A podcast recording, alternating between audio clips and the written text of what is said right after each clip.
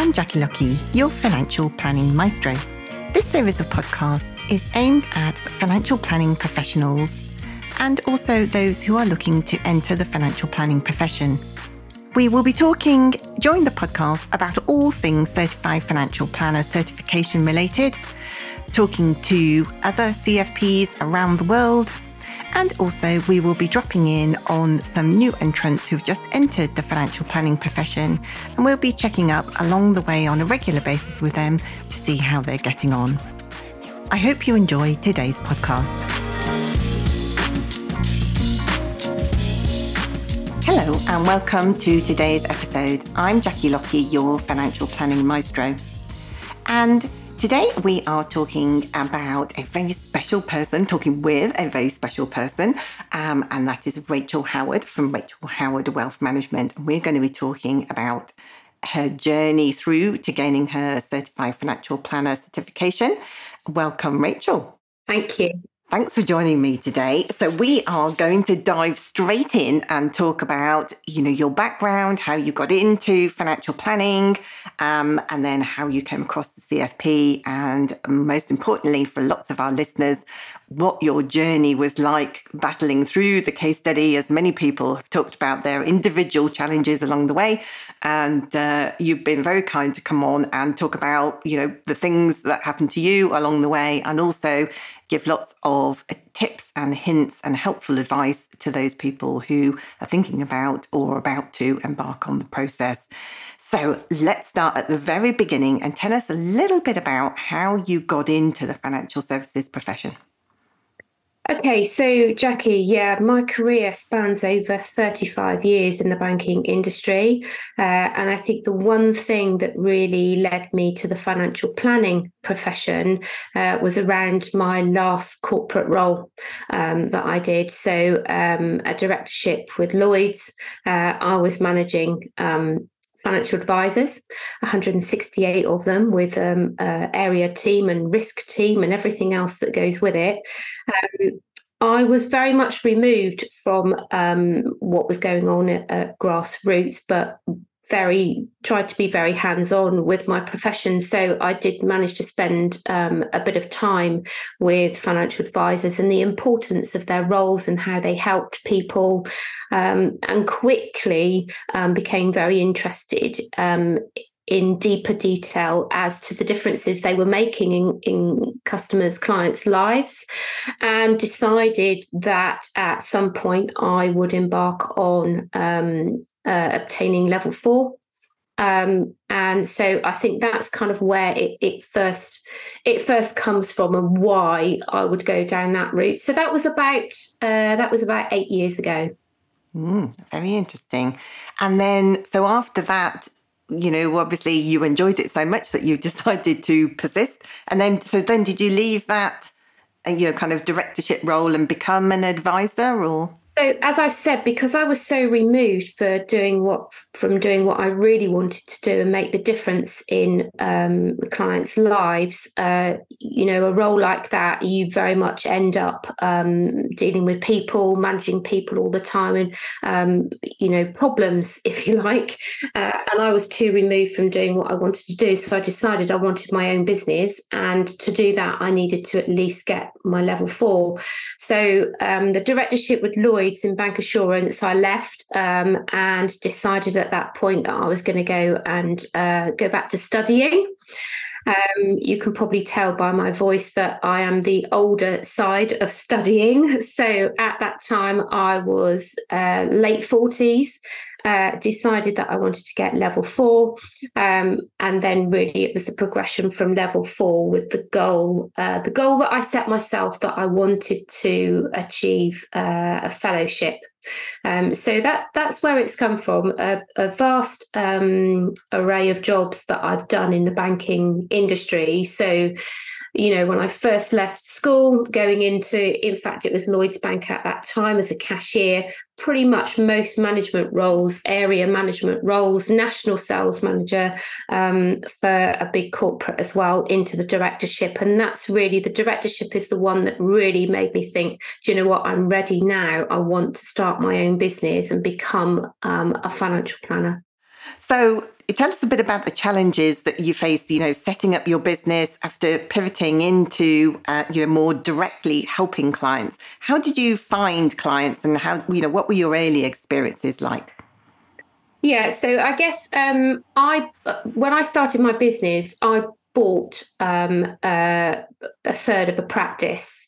So um, I bought clients that I already knew um, to start my business off. So I what I did, I had um, a, a, plan that I wanted to uh, really kind of love those clients if you like do some you know good reviews spend a lot of time with them understand their needs and, and what made them tick and i quickly understood that um, a certain bank of my clients like golf um, and uh, my ladies weren't loved as much either in the industry that we're in. Very male dominated, so um, the ladies needed a bit of loving as well. So what I decided to do was to kick my business off. Is that I started um, presenting uh, investment seminars. So I would construct these myself, do it at a nice venue. So golf, as an example, um, I I would do an investment seminar where I would ask my clients to come along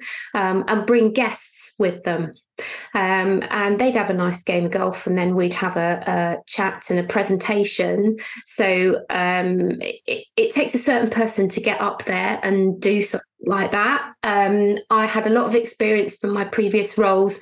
So I'd done a lot of presenting um, over the years and decided that actually this was much nicer because I could tailor exactly what I wanted to say, use my knowledge, um, use the level four qualification that I'd got, and really just kind of um, uh, uh, talk to them from the heart about how I wanted to work with people and make a difference um, and how I could possibly help them um, achieve their financial objectives. So, just a short, sharp presentation, them get to know me. Um, but the guests that came along to these golf events quickly understood what I was about, what, what I would do, and it grew from there. So, subsequent events would be those guests would then bring along new guests and that that's how it grew. And i still do that now.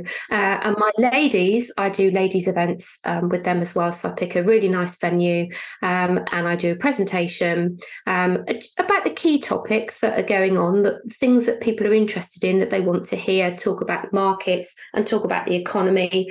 Um, and then literally it is again they bring guests along and that's how i grow my business. So yes it was very very challenging but i had to draw on pre previous experience of my roles, yeah. um, you know, in the past. So, yeah. And I, I think it's great, isn't it, that there are so many transferable skills that we all have. And we think, I think, you know, when I remember I can just about remember starting my first job and gaining a few skills and think, I used to think to myself, well, I can only use it in this job. But actually, there's so many things that you gain through experience in life that you can apply all over the place, you know, in personal life as well as all sorts of different, you know, business areas, aren't there? you know yeah. and i think having those speaking skills give you that extra confidence um uh, you know to, like you say to be able to get up because it takes a lot of courage uh, to be able to get up in front of a group of people and speak from the heart especially because you're kind of you know exposing yourself in the nicest sense of the word um you know to get people to know you aren't you? Yeah you have to be confident.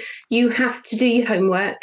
Uh, you have to know your stuff as long as long as you you you do that then you'll be fine. Um, because to be fair um, the majority of people will only absorb about 20% of what you say anyway. So um, that's why i say keep it short sharp. Um, you know i used to i pick about three different topics that people want to hear about. Um, and it's just enough to put food for thought in their minds that they go away and think yeah do you know what? I need to speak to rachel yeah yeah, excellent, excellent. So then let's talk about your journey to gaining your certified financial planner. How did you? So you sat the level six exam first, which is part one of the two part process, isn't it? How yes. did you find that? Did you did you go on a course for that, or you know you got? I guess you got the workbooks and things and delving yeah. about in those. How was that experience? Uh, I didn't. I didn't go on a course um, for that one. Uh, I decided that uh, I would do the studying myself. Of course, at that time, um, we had the challenges of, of COVID and the pandemic. So um, I did, although the business kept going um, and I did. Uh, I was running the business, I did have more time um, to do that. So the work, the work study, and the work workbooks that is something i literally just um, worked through myself and broke down um, into the different sections. And you know it, it's a bit um, having the post-it notes everywhere you know um, the janet and john style approach of um, studying and you know making sure you're kind of um, remembering everything. So the post-it notes were all around the house of various different things that I needed to um, make sure that, you know, uh, the analogies that I would use to remember certain sections, certain parts of it, because it's it's very in depth. Um, of course, it would be, and uh, practice papers and things like that. So I managed to get hold of some of those, um, and just literally um, going over and over and over um, the work, uh, then to sit the exam. Great, great. And obviously, you went straight through that one as the little brain box that you are. And mm-hmm. then what happened after that? Did you go straight on to get the level seven case study or did you pause for a quarter or two? I paused um, for uh, a little while. Um, I did pause for for a quarter, um, and that was because I had a few personal issues um, that were going on. So I decided to do that, and then I went straight in to do the uh, the next one, the level seven. Level yeah. seven. So tell us all about that. How did you know what was the process like? How did you, you know, what what areas were particularly tricky for you? Okay, so the first thing that I would say um, with the level seven, um, be very quick off the mark to get support and help around you. Um, I think the the biggest thing that massively helped me um, with all of that was uh, what you offer, Jackie, um, with Lockie Consultants around um, the courses that you can do to help you through that. Yeah. Um, do not underestimate the spreadsheets uh, and you know those lovely spreadsheets. Yes. Um, so um, do not underestimate any of that. And I think um, it's the planning, you know, being able to plan your time. Uh, you have to be quick off the mark off that one. I cannot um, explain enough around making sure that you plan you break it down into sections and you plan your time with how you how much you can allow over those ten, that 10 week period of each section, breaking it down and moving on to the next section, um, not cutting corners because you literally have to live and breathe it for that amount of time. It is so consuming. Do not underestimate the amount of work that goes into it. So, um, yeah, the one thing that massively helped me was getting booked onto a course um, with yourself um, pretty quickly uh, uh, and doing as much work before you get onto that course as well with you so you've got pre-learning that you can do etc etc just get your head straight into it um, 10 weeks sounds a long time, but it's not. Yeah, it goes by in a flash, doesn't it? Totally, and when you yeah. get into the weeds of the whole thing, and yeah. you know the, that process of you know, I think it's particularly tricky with the level seven case study, which is what makes it level seven, is dealing with more than one client objective at the same time, isn't it? Because I think in your case study, there were four different objectives that you're grappling with all at the same time. And I think some of our discussions, it was interesting how we were discussing about how, you know, that unintentional impact of spending money in one area.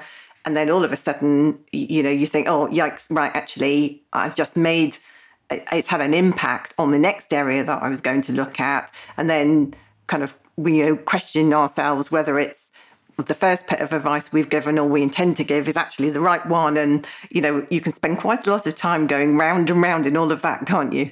Yeah, totally. Um, there's a lot of research that is needed on lots of different areas, and very often you think, "Oh, yeah, do you know what? I've got the wind beneath my wings. I'm doing really well here," you know, uh, and then all of a sudden something will crop up, and you'll think, "Oh, I didn't think about that," and the impact of that have on the other areas that you're looking at as well. And all of a sudden, you've got to change your spreadsheets, or you've got to change the direction that you're going in, or you need to input something else into the spreadsheets because there's tax changes that you'd forgotten about or um, that now applies that didn't apply. yeah, exactly, exactly that. It's that knock-on effect. Do not underestimate um, the the time that all of that takes. You know, uh, yeah, yeah, yeah. And I think, you know, I think it's fair to say that as most people, you seem to, we, we spent on the course, we spent quite a long time grappling with spreadsheets, didn't we? And everybody's the same.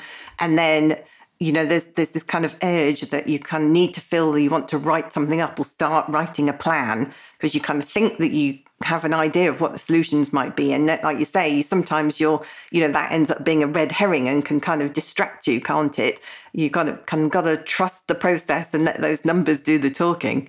Yeah, totally. Um, I think also another good thing is um, if you're getting just too bogged down in one particular area with the detail, sometimes it's good to say, do you know what, I'm just going to take a couple of hours away or an afternoon off, um, go and take the dog for a walk or whatever you do um, just breathing space away um, or you know a good night's sleep and then literally just pick it back up um, uh, refreshed. And sometimes you look at things and you think yes of course it's that. Why didn't i see that? Yeah. Um, you know i think uh, you can get very uh, hooked up on the detail in one particular section, and before you know it, the time's going on, yes, and you've not even started another section. You know, yes. And then Jackie's saying to you, right, now you should be here. And you go, yikes, I'm not. exactly. Exactly. Yeah. and so going through all of that process, do you have a feel of roughly how long it took you to get, you know, from the start to the very end of passing? Oh, well in excess of 200 hours well in excess of that. Um, I think um, I'm probably more of a person that I'm more of a planner and I like to give myself more time than perhaps the average person would. Um, I like to check things, um, and I was running out of all that kind of time, even though I supposedly allowed myself time. So, well in excess of 200 hours, yeah, easily. Yeah, it's quite a mammoth task, task, isn't it? To yeah. you know get through all of that, and then to you know by the time you've got to the end of your spreadsheets, you're kind of running out of steam, and then you've still got to write everything up, and then when you write everything up, you still got to write it up to your own satisfaction to say what you want to say, um, and then all that kind of seemed to take longer when you're already kind of running out of energy and running out of time. Yeah, do you know what? I think that's the one part of it that I did underestimate is that the write up and how long that would take. And I thought um, it, I should have allowed more time for that.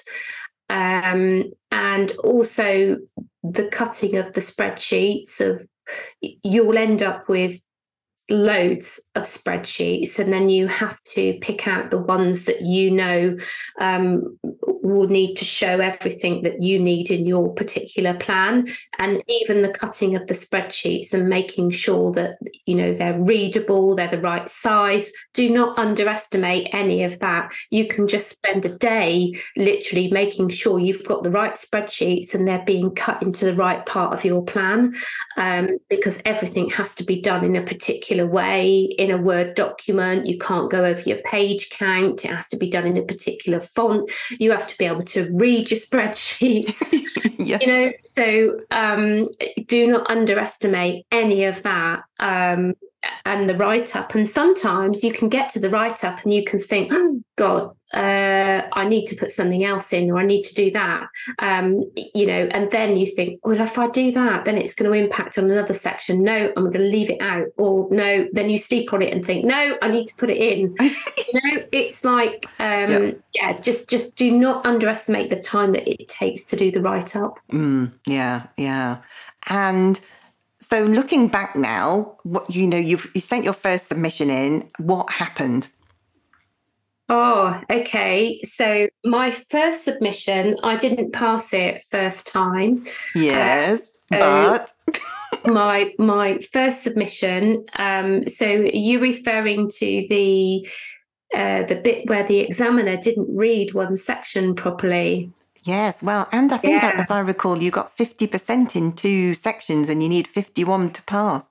Yeah, so I had so there was a couple of hiccups that I had. So um, I literally um, it was 50 marks in uh, yeah, it was a couple of sections that I had, um, and I needed 51.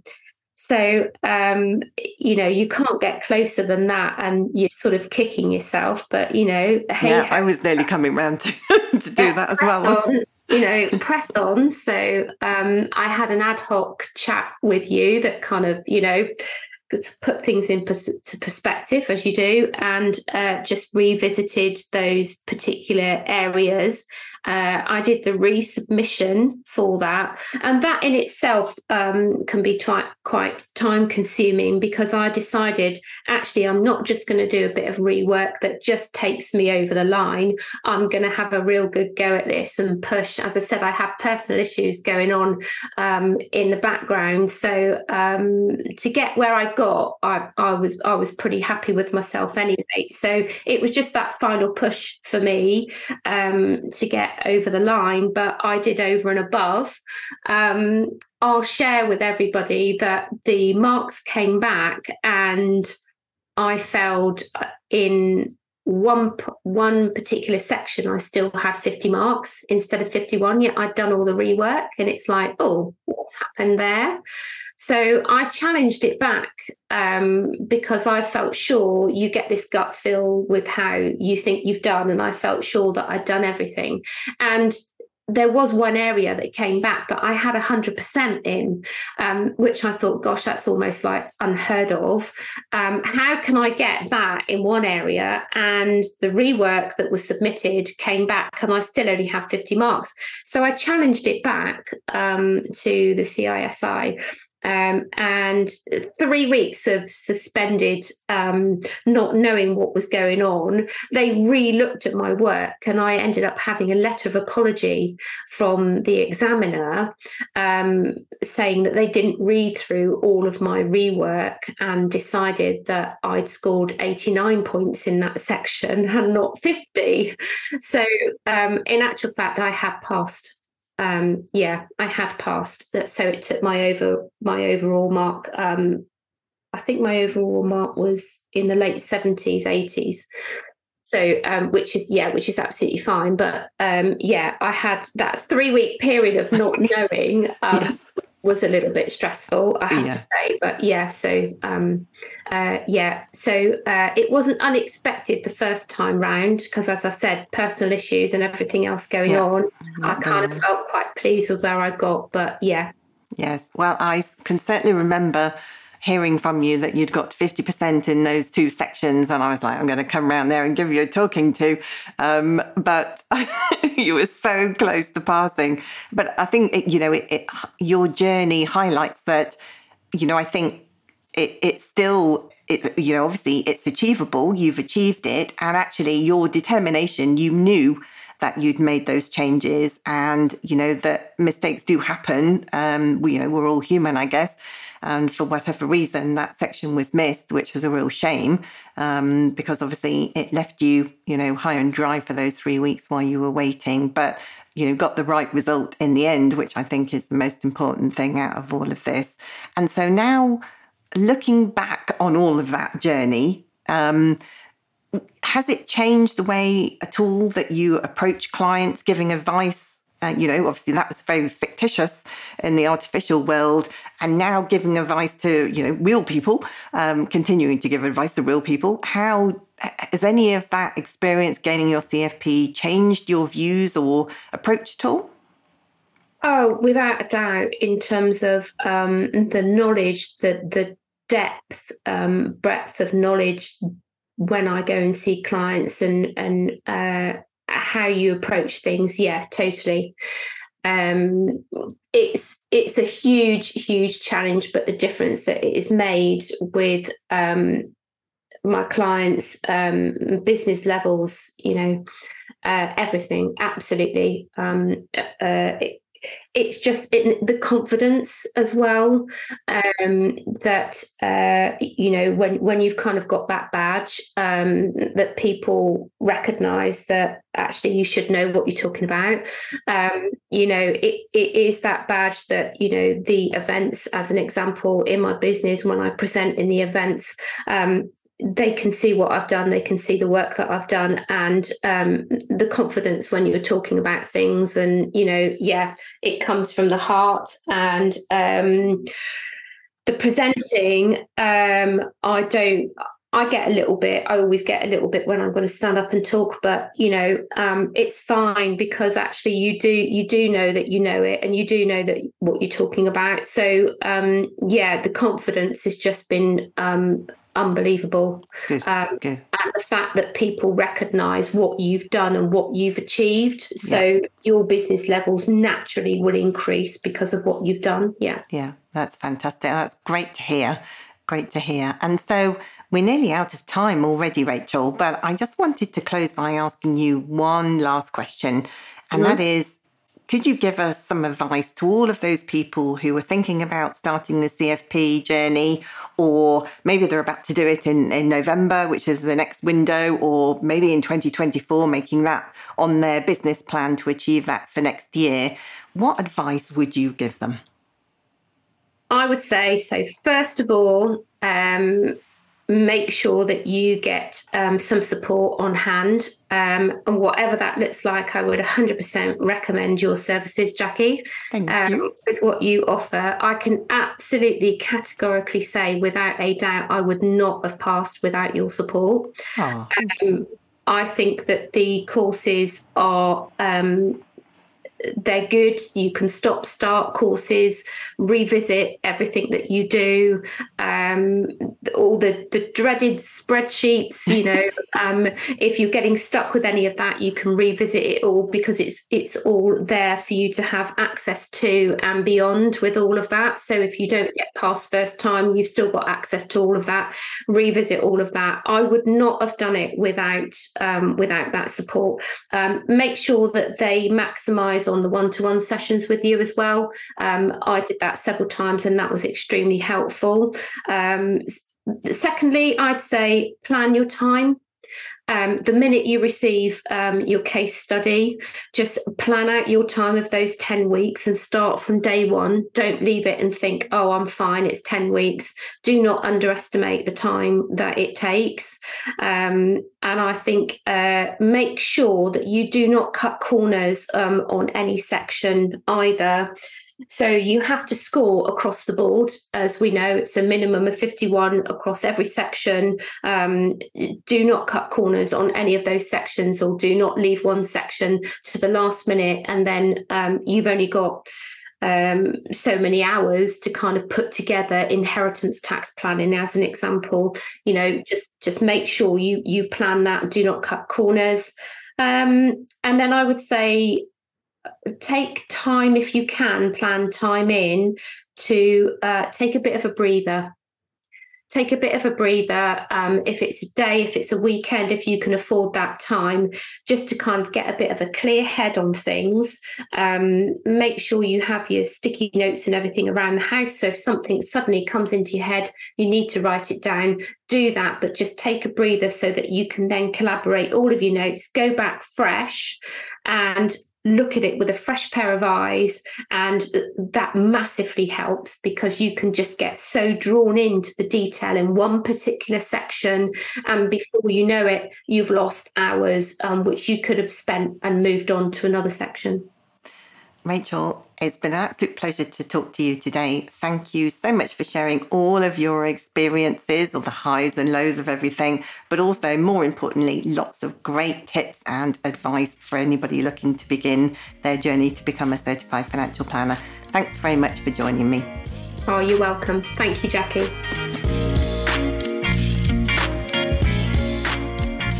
Really interesting, isn't it, to listen to different people who have different experiences of gaining their certified financial planner certification or maybe developing the financial planning profession at large.